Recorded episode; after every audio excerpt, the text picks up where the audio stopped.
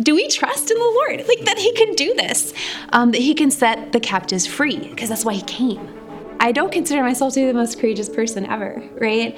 And if I'm able to speak the truth, it's only because of Jesus. It's only because I believe He's real. It's only because I spend time every day in His presence. We have to be willing to lay everything on the line for Christ, trusting that it's worth it more than we could ever possibly imagine. We ought to pray as if everything depended on God, because it does, but work as if everything depended on us. Children are so in tune with God, and it's probably I don't want to be extreme here, but in a sense, it's a form of child abuse not to allow them to come to the Lord. A big thank you to today's episode sponsor, Christ Medicus Foundation Curo. CMF Curo is an affordable Catholic health and wellness alternative offering a health sharing option, wellness coaching, spiritual direction, and a Catholic health community rooted in Christ's love. Today we're talking about the exile, and if you have your Bible timeline chart, that's the baby blues, singing the blues in Babylon, and singing the blues also for the uh, northern northern country of Israel as the Assyrians took them into exile. So we're going to talk about about exile. What is exile, and are people living in exile today? Sister, thank you for coming. It's my joy. Thank you for coming. We're talking about uh, this this period of the of the exile, but I want to know a little bit about your work and what you're doing in Chicago. Yeah, you know, I've been on the west side of Chicago for the better part of 14 years now, and I never thought that that would be where God called me, but He works in mysterious ways. And so I remember the day that I first came through the doors of the mission of Our Lady of the Angels to talk to now Bishop Lombardo about my discernment, and I just felt like this is home you know, this is home. And so we've been there, and our goal is really to bring Jesus to the men and women in our neighborhood, the children, the people there. Um, but of course, people have basic needs, right? If you're hungry, if you're freezing, if you don't have a bed to sleep in, it's going to be really hard to be aware that the Lord not only loves you and knows you, but wants to know you and have a relationship with you. And so the basic needs of our people are the kind of surface reason why we're there, but the deeper reason as as Catholics, as followers of St. Francis, as religious, we want to bring Jesus to people. We want people to get to heaven. Mm-hmm. That's sure. the goal. Yeah. So people to go to heaven and to be with the Lord forever. And so that's the heart of it. And then, you know, from there, we bring in so many people, or rather, God brings in so many people to work with us, mm. mostly young adults and Catholics from the greater Chicagoland area. And it's been incredible for me to see how the draw to goodness leads people to truth. Yeah. You know, yeah. so many people may not have a strong relationship with Jesus. Maybe they don't go to Mass every Sunday or at all.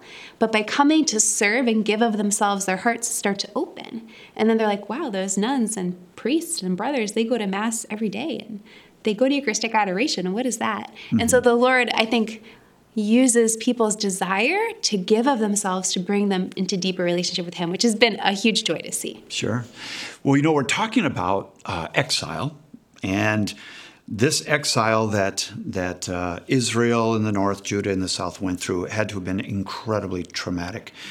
The people that you work with are they do they experience that type of exile where everything now is different due to circumstances in the family or or moving or their uh, their economic situation. Mm-hmm.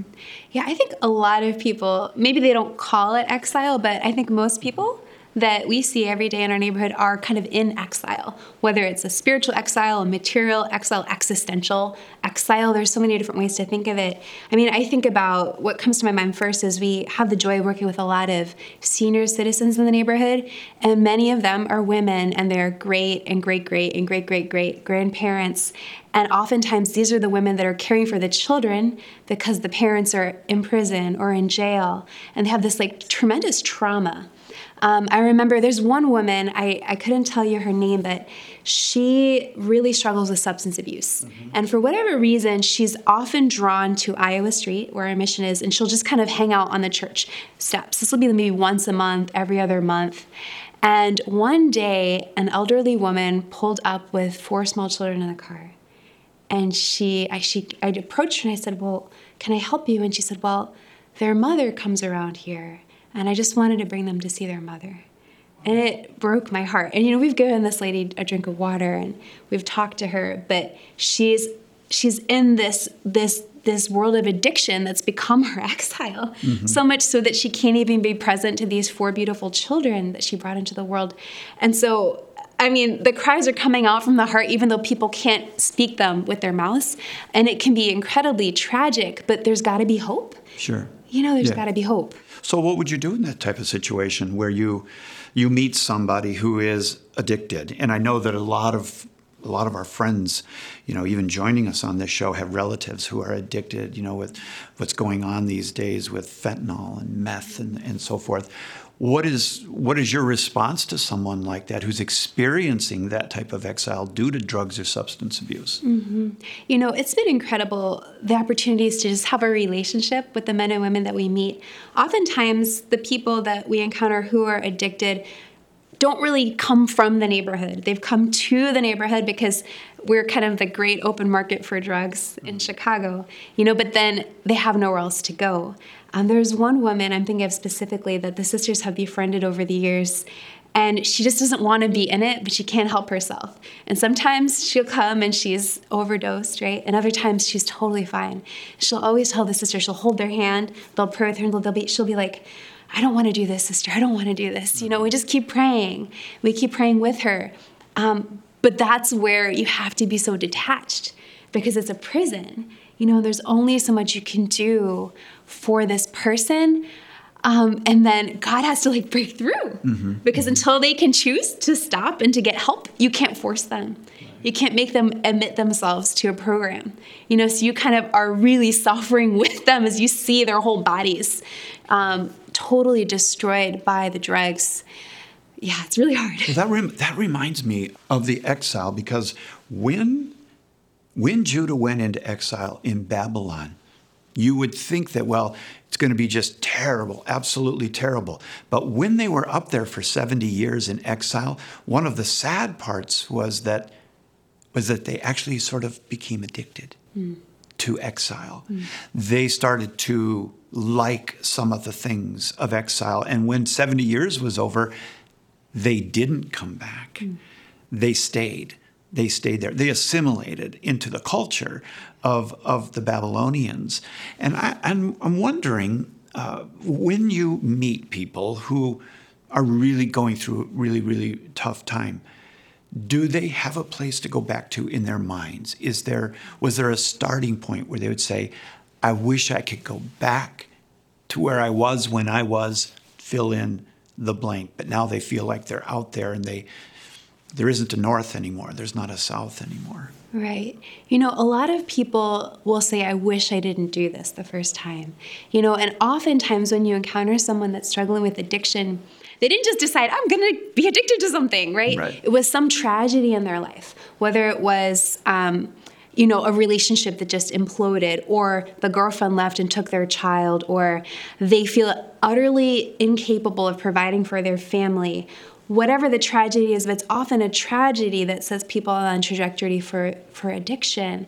And so in my own heart, I often think like, where and who from God's church was called to be there in that moment with them, you know, when they were experiencing that tragedy and accompany them because they were alone and they were looking for someone to be present to them. They didn't realize Jesus was always there, mm-hmm. you know, and here we are down the road and we're trying to be the face of Jesus for these people, and yet, like, there had to be an opportunity all those years ago. Yeah. You know, and were we there? Were, was the person open to that help?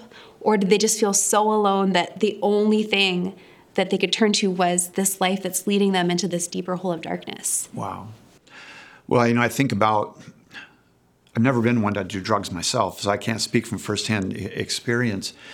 But I have been around a number of people who were meth addicts. They were uh, fentanyl, uh, all cocaine, you name it, whatever it might be. And as I, I can think back to one individual. I I went to a, a hotel to rescue him, and when I saw him in that hotel room, I thought to myself, "This is not what you were created for.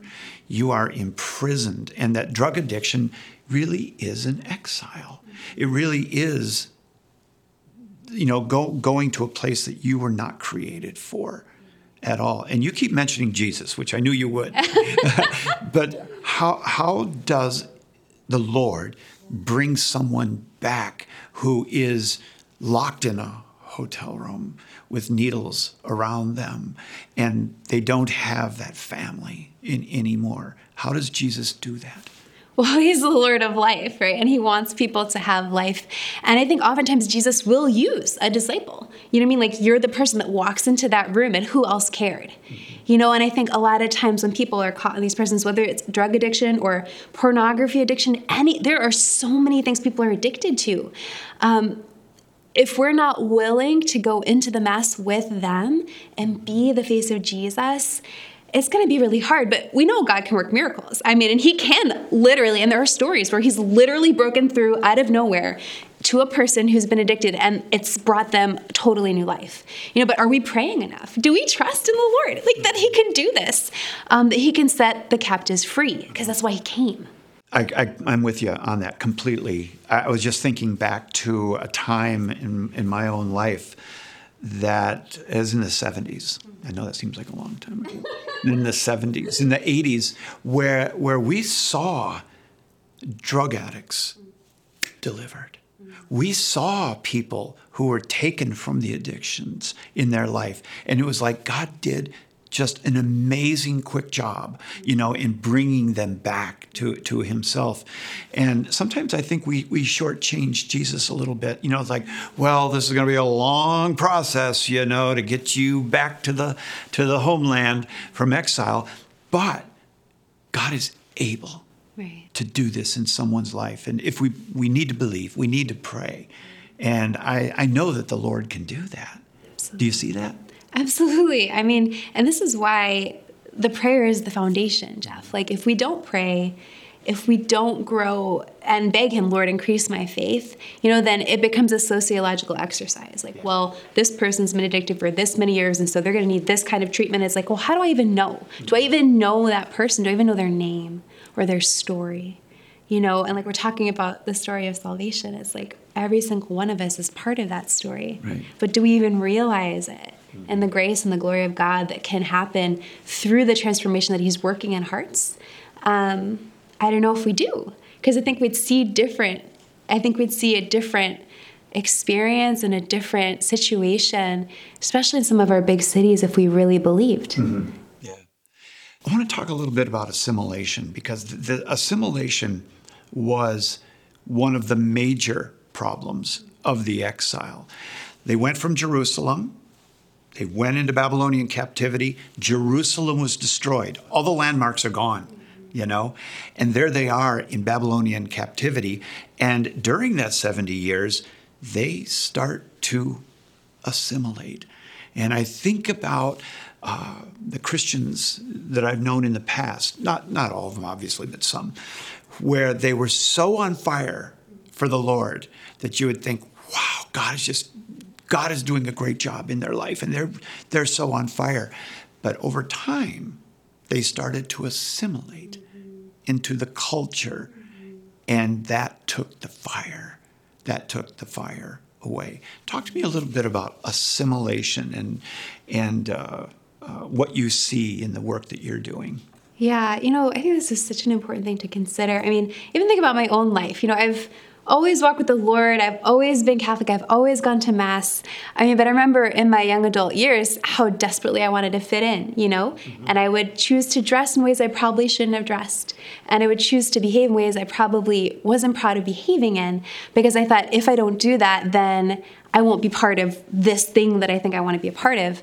Um, and so there's a lot of deception that goes on because we're trying to find our identity, right? And our identity is in the Lord. Like Jesus reveals to us the face of God, and if we're made in the image and of God, and Jesus reveals the face of God, then He's got something to tell us about our identity. Um, you know, the thing that's really not blowing my mind, but probably deeply troubling me now more than anything is the way that the culture is kind of has its clutches on our children, mm. especially our small children. So I have the joy of teaching in a small Catholic school in the city, and I teach the smallest children, K through four. Um, and this really hit home to me in the fall, I was with the kids, we were on the carpet, we were talking about Jesus has two natures, divine and human, you know, and we are talking about the second coming. And of course, why wouldn't we talk about that with eight year olds? But this little girl raises her hand and she says, Sister, what if Jesus came back as a girl? And I said, oh, what do you mean? Jesus came back as a little. Said, you know, like a gender swap. I was like, oh, what do you mean a gender swap? K through four. She's this third grader, you know, and so we explored. and She said, well, you know, there's those TV shows where people have gender swaps and a boy becomes a girl. And I just looked at her dead in the face. I said, I just want you to know that that's not true. God makes us to be boys or girls. And Jesus is a man. And when he comes back, he will be a man you know, and she didn't ask any more questions, but this is what she's immersed in. Yeah. And this is, I mean, when we're talking about the kind of school where I teach, our children don't have as much exposure to stuff, but there's the internet and there's TV. Yep. You know, and I think parents perhaps aren't aware of the things our children are kind of consuming think oh it's just a funny tv show. It's like that is not just a funny tv show. That is like getting deep into their minds and their hearts and like distorting the truth of who they are.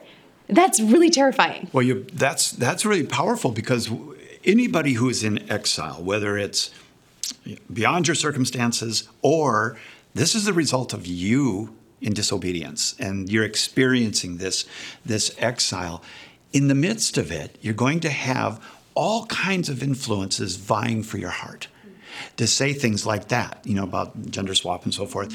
And in the middle of it, then you have people like you who are saying, no, let me tell you the truth. And uh, there's one thing we know, sister, and that is Jesus said, I'm the way, the truth, and the life. If you know the truth, the truth will set you free. And so, all of these people who are being held in a sort of an exile uh, in their life are in desperate need of the truth.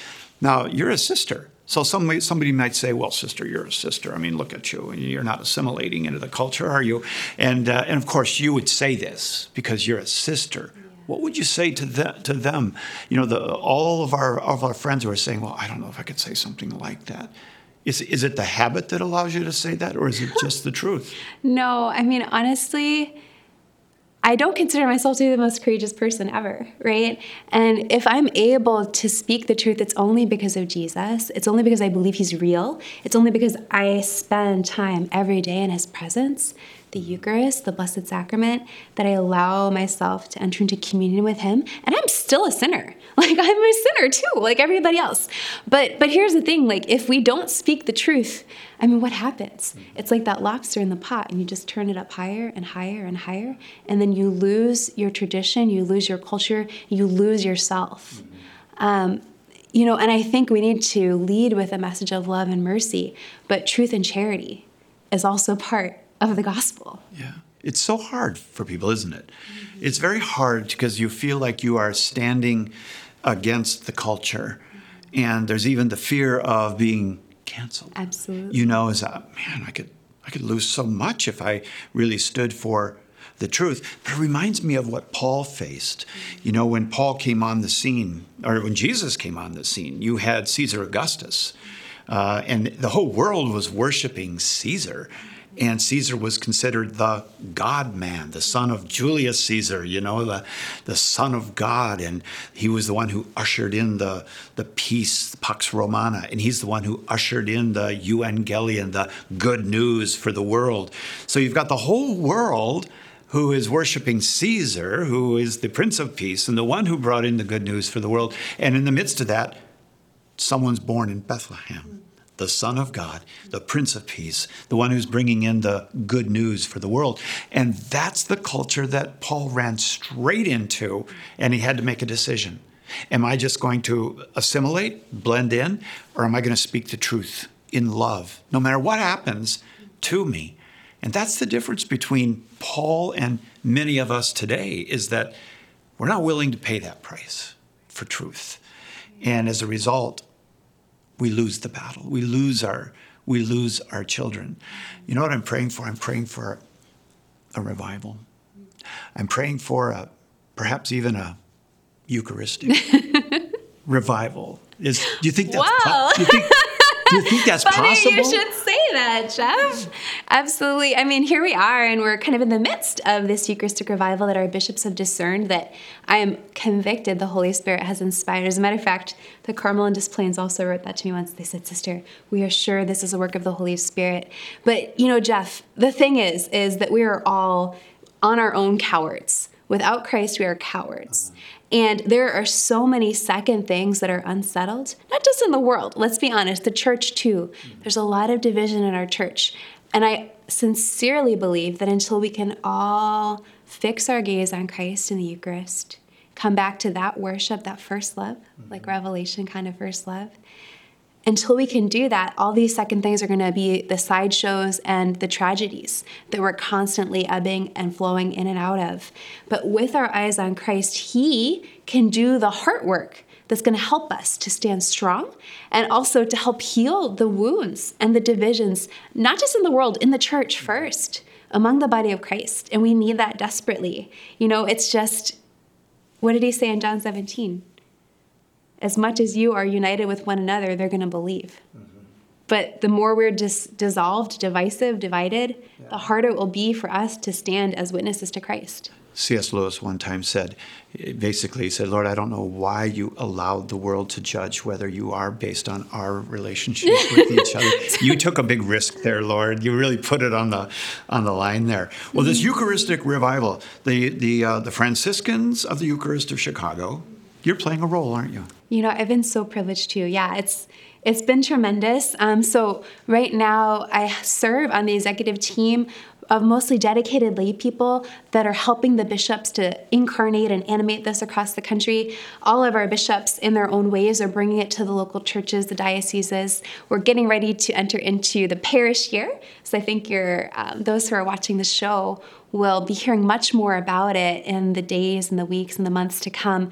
But what we're looking for is for people to allow their hearts to be touched by Jesus in the Eucharist. That the real revival begins in every heart. And from there, we get sent on mission. So it's that encounter with Jesus, that, the true living Jesus Christ, present in the Eucharist, who gives himself to us at every Mass, remains with us in the tabernacle and the monstrance and adoration. But then we go on mission with Jesus. And if we know that we're with Jesus, then it's not going to be terrifying to speak the truth in the face of tremendous opposition. And remember, like in the early church, what were the two pillars? Baptism and martyrdom. Okay? And like as a religious, we kind of stand in the crossroads. You know, in the great documents of the church, religious life is often talked about right after martyrdom. But the depth of that is we're going to be witnesses, right? We have to be willing to lay everything on the line for Christ, right. trusting that it's worth it more than we could ever possibly imagine. Yeah. What can people do to be a part of bringing people back? We ought to pray as if everything depended on God, because it does, but work as if everything depended on us. And I think when we consider the tragedy of children who've left the faith, which I've heard so many mothers and fathers mm-hmm. share these stories, um, we can think about the image of a light going on in a room right? So you have those really sweet lights nowadays that have, uh, you can make the light go slowly up and slowly down, or you can flash it on and off, right? right? And so I think sometimes in our zeal to bring the children back, we turn the light on really quick and we drive them away. Sure. but we're kind of in a moment in history where we need to take advantage of the dimmer. And the first stage of that light going on is you loving them as they are not accepting bad choices or lifestyles that you're not in agreement with, but loving that child. Be interested in what they're interested in. Attend to who they be interested because they they still like they still are your child. You've given them to God, but they're still your child. Um, and I think that that's the first step, Jeff. Instead of be like, why don't you go to mass or, you know, all these things that we can come up with to try to get our kids to go to Jesus, it's like, well, you need to be Jesus for them first because they're not interested in him right now for whatever reason. And then as we kind of rebuild and have the Lord lead us through a restoration in that relationship, the door is going to open, right? The door is going to open. But if we try so forcefully to bring them back, we're just driving them away like two or three weeks ago, I told someone, they were asking the question, What do I do to bring back my loved ones who are in exile?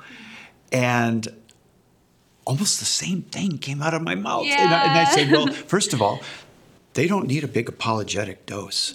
You know, they don't need to know they're going to hell. They don't need to, you know, be taught all this theology. They need to be loved. And I actually used the word dimmer. No. I, I did. I said, tone it That's down. Holy I said, tone it down and love them and bring them in. A, a, big flashlight in your face is never a warm, a warm type of type of thing. And you said, start with where they are at. Right. The brokenness. And Jesus meets us in the brokenness. Of our life. He doesn't yell to us from the mountain and say, Hey, I see you down there. he comes and he joins you in the brokenness. What about these kids that you that you teach mm. and their families? What kind of brokenness does Jesus meet them at? You know, it's such a beautiful question. I mean, beautiful because it's real, not because we like people to be broken, but it's real. Um, and I'm just thinking about this experience I had um, with some of our younger students, and we were going to make cards, thank you cards, to people that were blessings to us who were learning about the eight Beatitudes. And so I thought, you know, instead of just doing like an intellectual exercise in thinking about who's a blessing, let's ask the Holy Spirit. You know, so they're all sitting on the carpet, and we did. I did a little invocation to the Holy Spirit, and we sat in silence for probably a minute. Did a little bit more prayer. All the children opened their eyes, and this little girl was like tears streaming down her face, you know. And I said, "Are you okay?" And she's just like, she's a very like little girl. So she goes to her seat. Everybody gets settled, and I go over and I said, Are you okay? Why are you crying? And she goes on to share with me about effectively the loss of her father, you know, what's going on in their home. Yet she encountered Jesus in her suffering in that prayer. He touched her heart, you know, and I know that that's true because a few weeks later she came and she said, Please pray for my dad. He really needs it. Wow. You know? Yeah. And so if we don't introduce our children to Jesus, if we don't bring them to the church, if we don't give them the privilege of receiving the sacraments, we're doing them no favor. Right. We're not doing them any favor. And so we must lean on Jesus and on the treasures of our faith. Mm-hmm. They're treasures. Wow. Okay, I want to ask you about the habit. uh, because, and uh, you know, a lot of people who tune in, they search the internet, all of a sudden they've got this this guy talking to this sister, to this, you know. And a lot of people will ask, well, I know that means you're a sister, but what else does this mean? You're clearly not assimilating in, in exile. You know, you're, you're kind of speaking boldly, in, even in how you're dressed. Talk to us about that.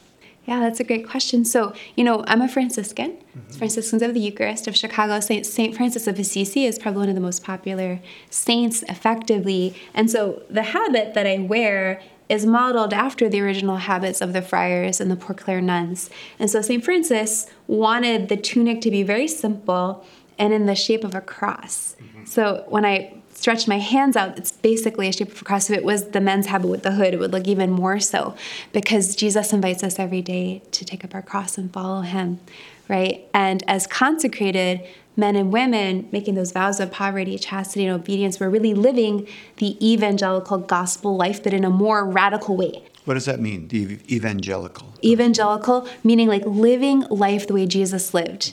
Jesus was poor. He didn't have a place to rest his head. Jesus was chaste. He chose not to live a married life to be a radical sign to the kingdom and celibacy. And he was obedient unto death on the cross right? Um, and certainly we hope that nobody dies because they're religious. but we have to be willing to die to ourselves, like all Catholics, all Christians. But we're supposed to be a sign to the rest of the church that it's possible to live this way. Now, that's a tall order. Sure. Right? It's a very tall order. So, part of the reason why we wear the habit is to remind ourselves and to be a sign to the world. Um, the cross I wear is the San Damiano cross that spoke to St. Francis. Yeah, right Francis rebuild my church, for as you see, it's falling into ruin, not the buildings, which started with buildings, but God's people. And then for women religious, we wear the veil as a reminder that we belong to Christ exclusively. So, one way to say that would be that we are brides of Christ. Um, and our rosary, we chose the crucifix that was special to St. John Paul II because in our religious community, um, the friars and sisters work together in the apostolate and share our life together as much as that is, is good for us through prayers together, meals together. We have our own separate houses to be appropriate there, but living that fraternal life with sisters and brothers is very beautiful is we can talk about the exile. Now let's go down to street level. It's kind of like Google Maps. You know, you can go up and look at the whole country, or you can go down into West Chicago. Yeah. This is where it's happening. You're experiencing people who are experiencing exile. And you're wandering around in the middle of it, and you have a habit that, that says something. What do people say when they come up to you? People say, um, can you pray with me? Really? Right. Or, um, or can I give you some food? I'm hungry. Um, or they ask you how you're doing. Or you'd be, I hope not surprised, but just really moved by how many people say, Sister, thank you from the car. You know, because they know that at our mission, we have food and we help people. And as a matter of fact, you know, just to kind of like pull that Kramer out as far as like the radical sign in our neighborhood, no one does anything to our buildings. They've never broken into any of our cars. Because even people who are involved in the world of crime know a sign of goodness and they respect that. And that says something about the human person that we innately are good. People make bad choices, but there's no bad people. And I really want to drive that home because it pains my heart when I hear somebody say, You're a bad boy or you're a bad child. There's no bad child, there's no bad boy. We might make bad choices, but we are always good because we are made in the image likeness of our Father. That's beautiful. That's something that uh, the, the particularly young people I think they need to hear because culture is telling them that you are bad. Others are saying that you are bad. They might have even heard it from mom or dad that that I am bad. And that brings me to this this issue of identity. In Matthew 4 when Jesus went up in Matthew 3 from the waters of baptism out into the wilderness, he was tested 3 times by the enemy and all three times what was what was uh, what was the the aim or the goal of the enemy was to challenge Jesus' identity. If you are the Son of God, then then turn this rock into bread. You know, if you are the Son of God, throw yourself down from the pinnacle of the temple.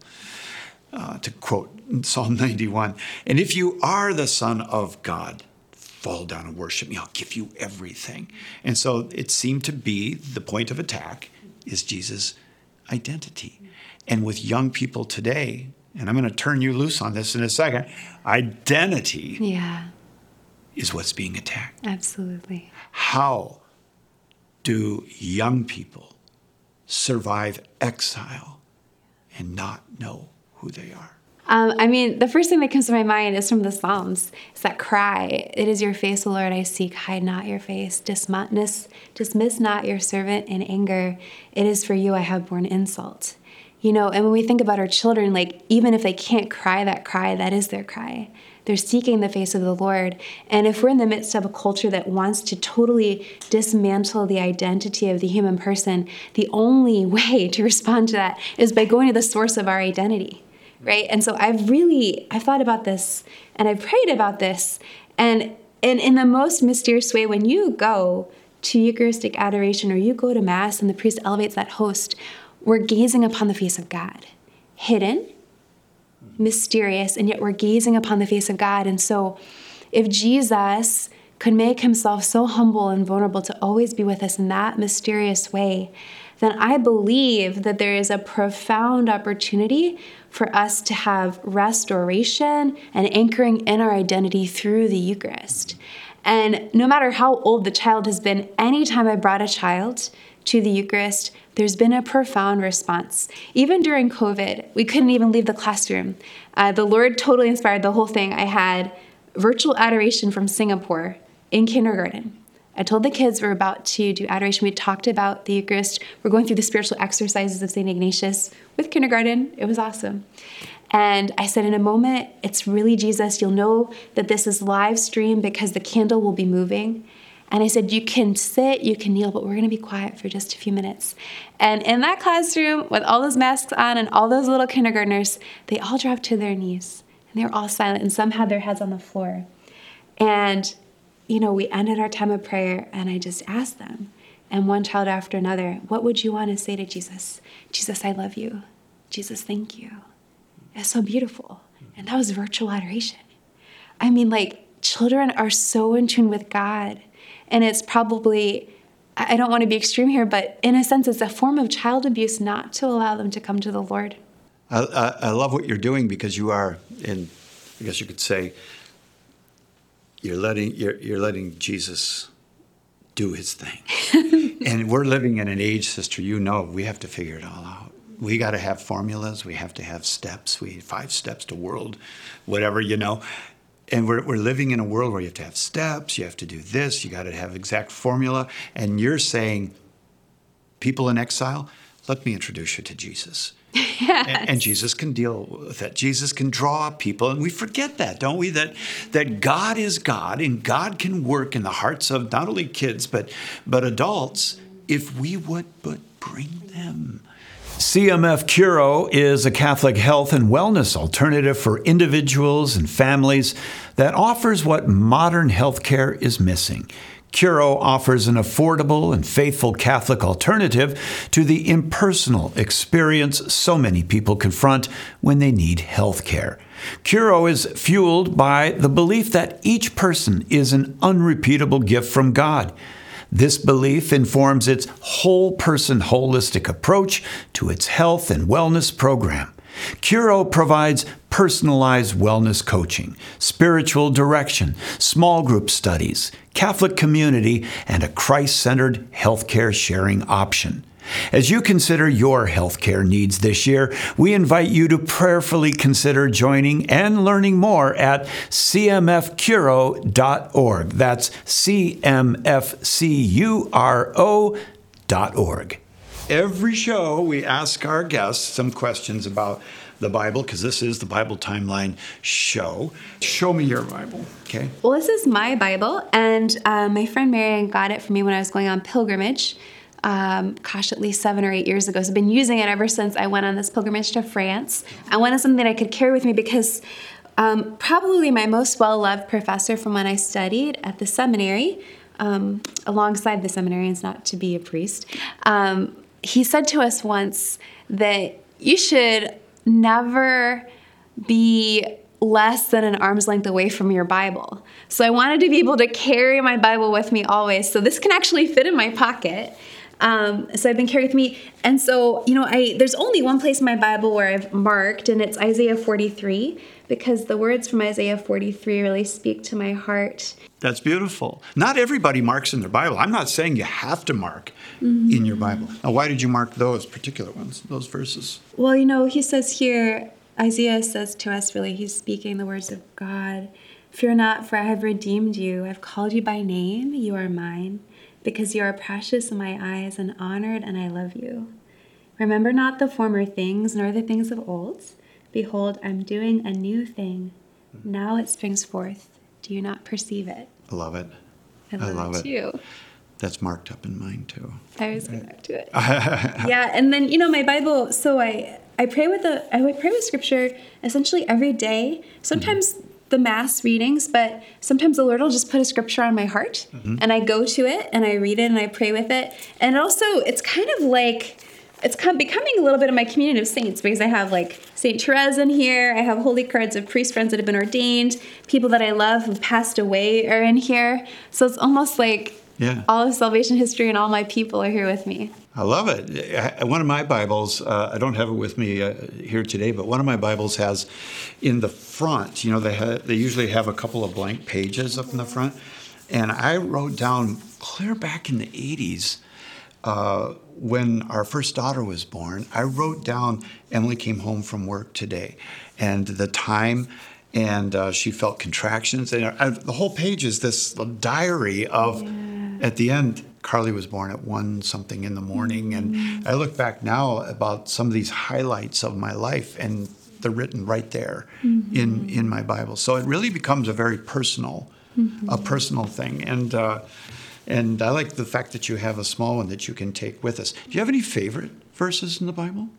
Um, you know, one of my favorite verses, I believe, is from Matthew 11, right? When Jesus says, Come to me, all you who labor. Love it.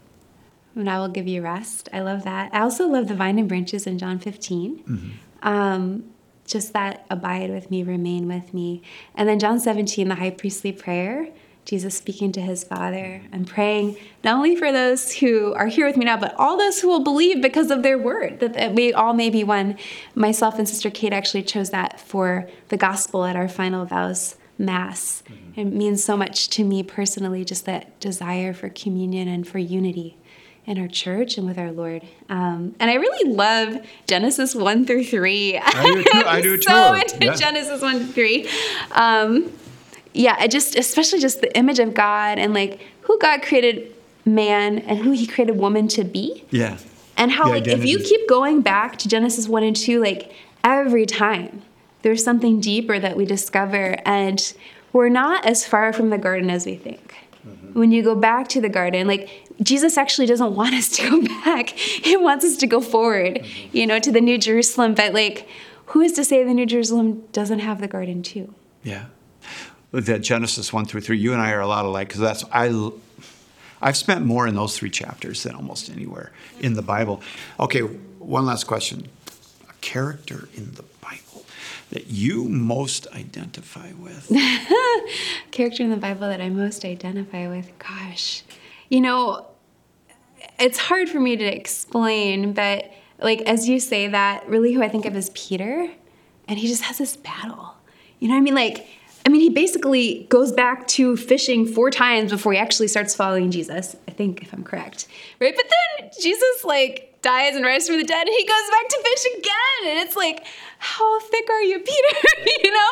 And I feel like, especially when I knew the Lord was calling me to religious life, I mean, I know it wasn't like the lifetime long battle, but for about a year or so, I was just fighting like, you really want this, Lord? Are you sure you're because I can do all these other cool things for you? And as a matter of fact, let me do these cool things for you and prove to you that this is way better than this plan. Like, you know, and then finally it was just like this, I mean, literally God breaking through, like literally I'm sitting there next to my best friend that I kind of wanted to marry. And I had just been up to the Adoration Chapel and I was begging for one final sign, which I had already had 500 final signs. And out of nowhere, we're like editing footage from this trip we took to Auschwitz to mm. make a documentary. And I just look at this guy and I'm like, I think God wants me to be a nun. Wow. And he knew it too, you know, and he said, Really? And I said, Yeah. And he just hung his head, and that was the end of the story. You know, so God breaks through, just like for Peter, he broke through for me. And so, and he took this man who was so small in the eyes of the world. And I feel that way too. I'm so small, I don't have that much.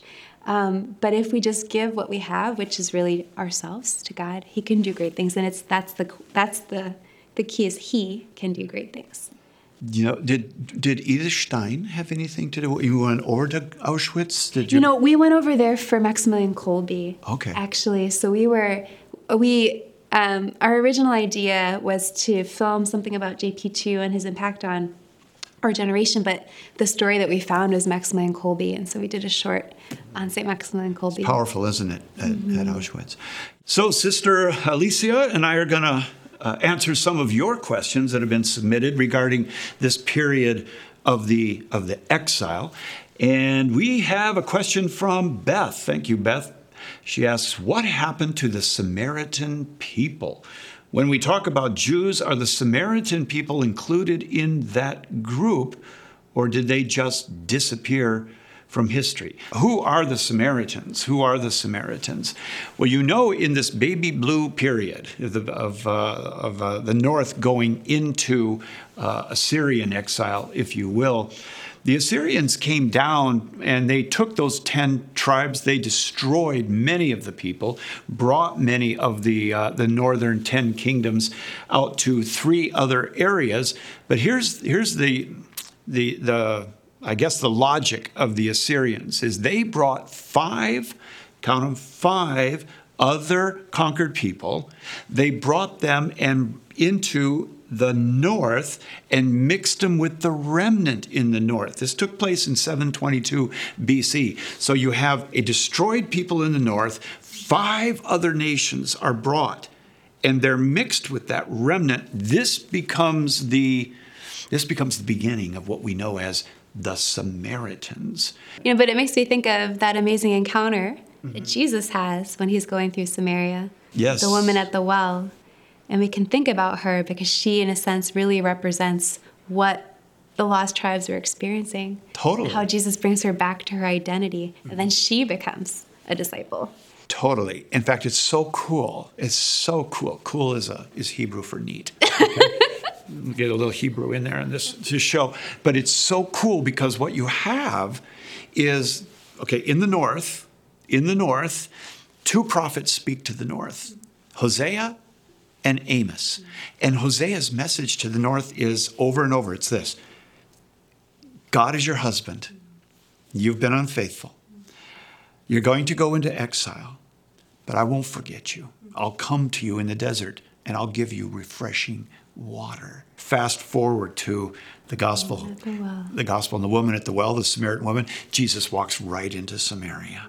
He walks right into Samaria. He speaks to a woman, and what happens is that he ends up giving her this refreshing water. In other words, God kept his word. He came back mm-hmm. and he said to her, This is so cool.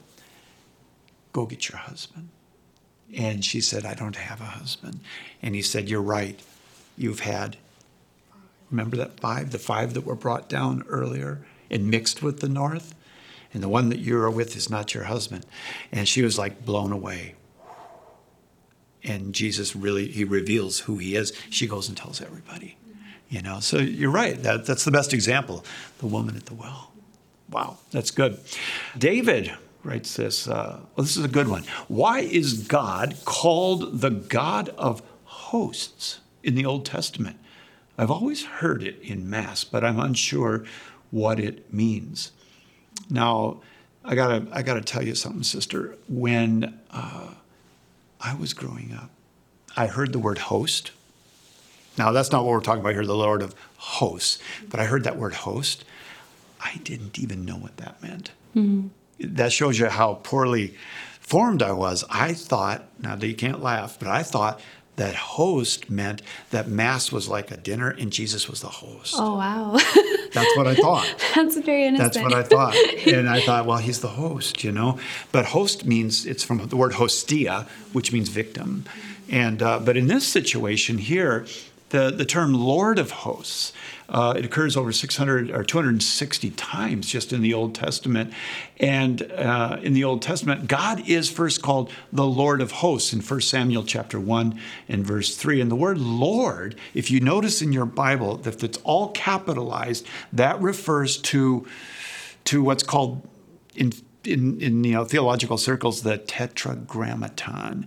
The tetragrammaton is four letters in Hebrew. It's Yud, He, Vav, He, four letters, and that's where we get the word Yud, He, Vav, He, Yahweh.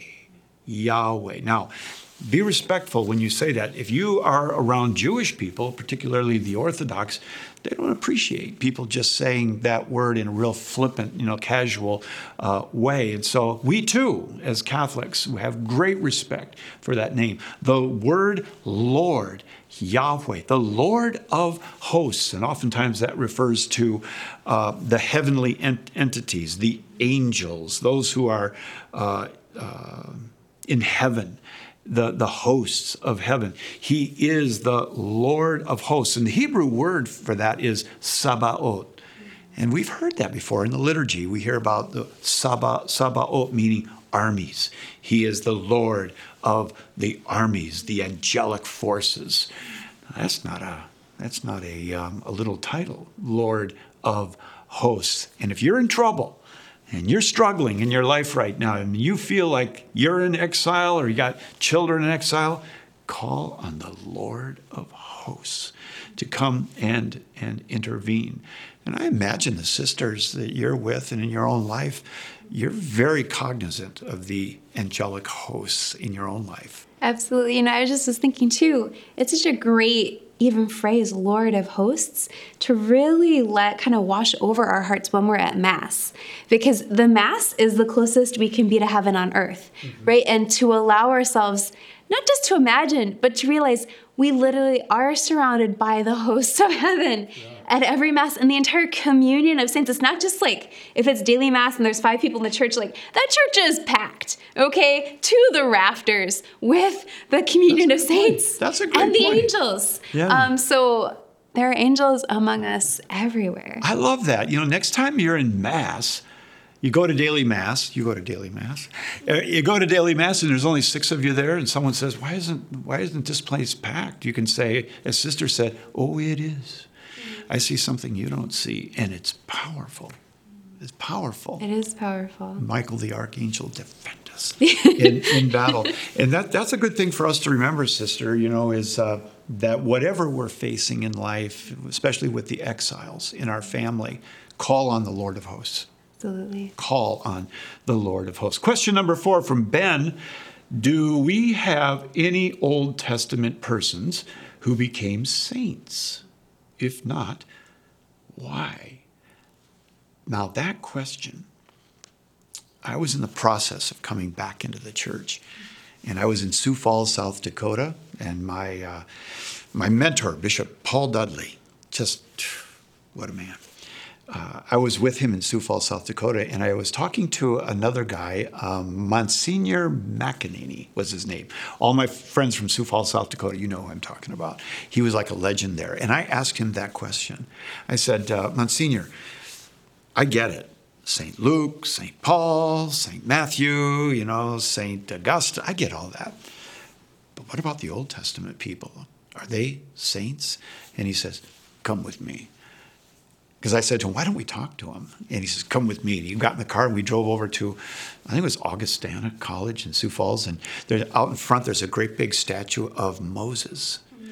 And we walked over, and he did this for to make me think. Mm. We stood there, and he said, he said, Moses, pray for us. and I'm like, what?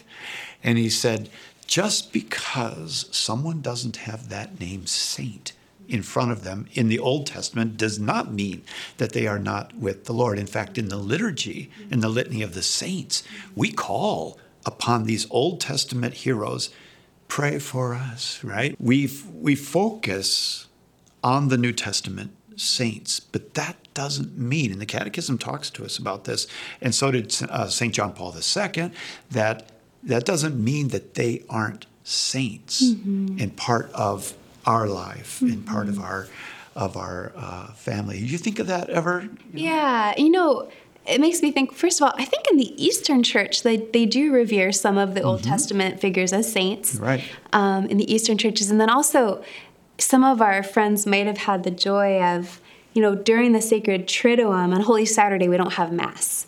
But we have the office of reading. So this is an ancient text that we read every Holy Saturday from an anonymous um, writer from the most ancient times of the church. And he gives us these images of Jesus going down, descending into hell, into kind of this limbo where all these people have been waiting for the resurrection, and pulling Adam out and pulling you out and taking them with him to heaven. Um, and so I always love to think of that image of all of the patriarchs and the prophets and those who are waiting and waiting, and Jesus bringing them up with him, you know, as part of the glory of the resurrection. And the Transfiguration. You have Moses and Elijah. Moses and Elijah. coming in. So that's a good question. That was that's a very good question. I love it.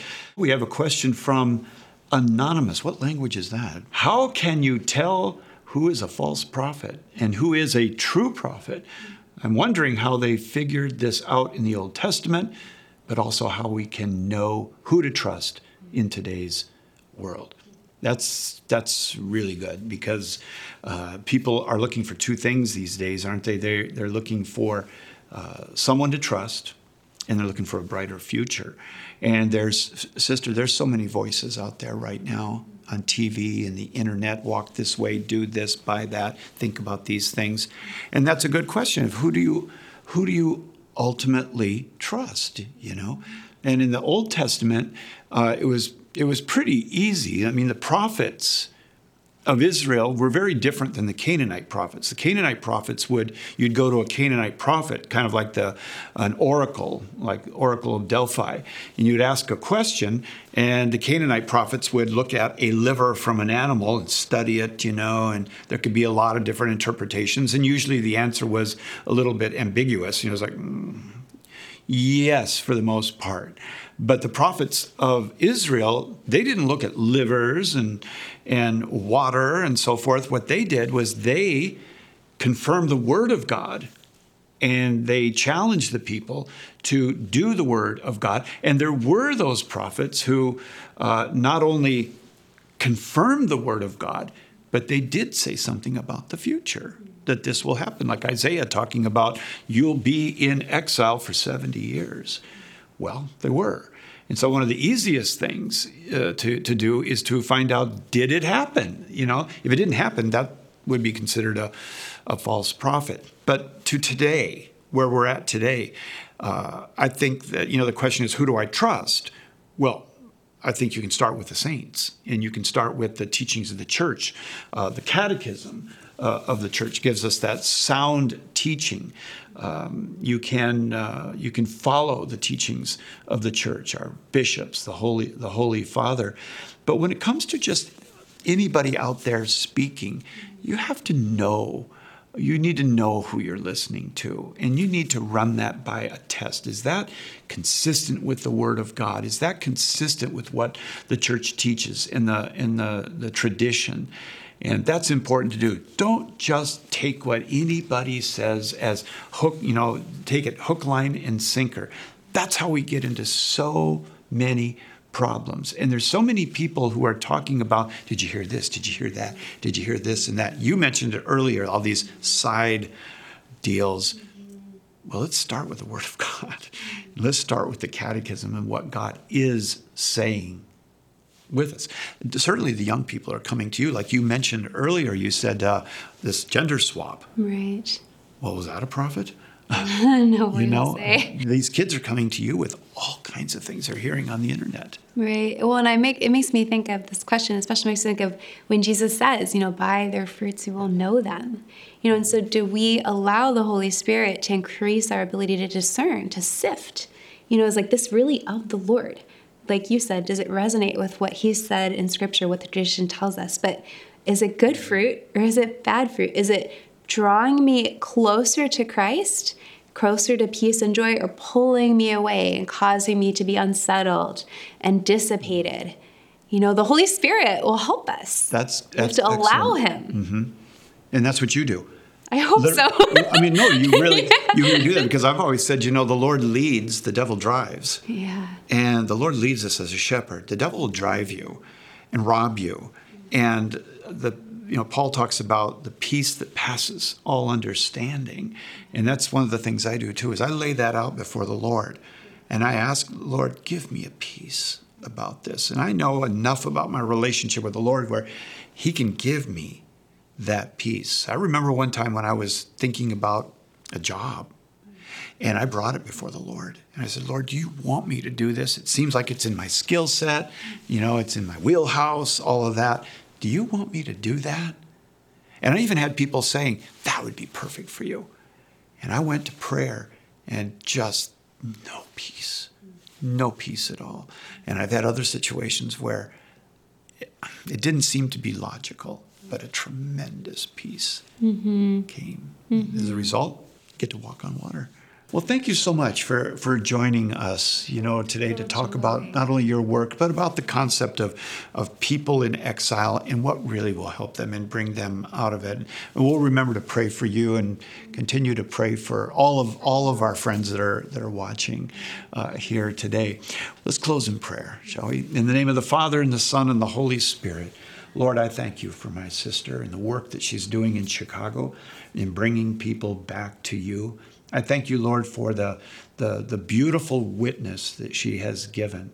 And she has become an example for many of us of what we can do at the local level where we're at. Lord, we all pray right now for all of those who are in exile and the family members of those who are watching who are in exile. We pray, Lord, that you would bring them home and reach. Lord, we pray that you would you would bring workers in the vineyard to them uh, to speak to them, to love them, and to, to be a part of bringing them back. Jesus, you can do far more than we could ever ask or think. And so we just ask you to bring our kids back, to bring our loved ones back. And Lord, in this culture that we're living in, may we be lights that shine and not afraid to speak the truth and to tell people the truth of who you are. And we know that the truth will set them free. To you be all the glory, and we ask for the intercession of our dear mother, Hail Mary, full of grace. The Lord is with thee. Blessed art thou amongst women, and blessed is the fruit of thy womb, Jesus. Holy Mary, Mother of God, pray for us sinners now and at the hour of our death. Amen. Saint Francis, pray for us. In the name of the Father, and the Son, and the Holy Spirit. Amen. Thank you. Appreciate it so much. Thank you for watching. If you would like to see more amazing content on the Bible, be sure to like and subscribe.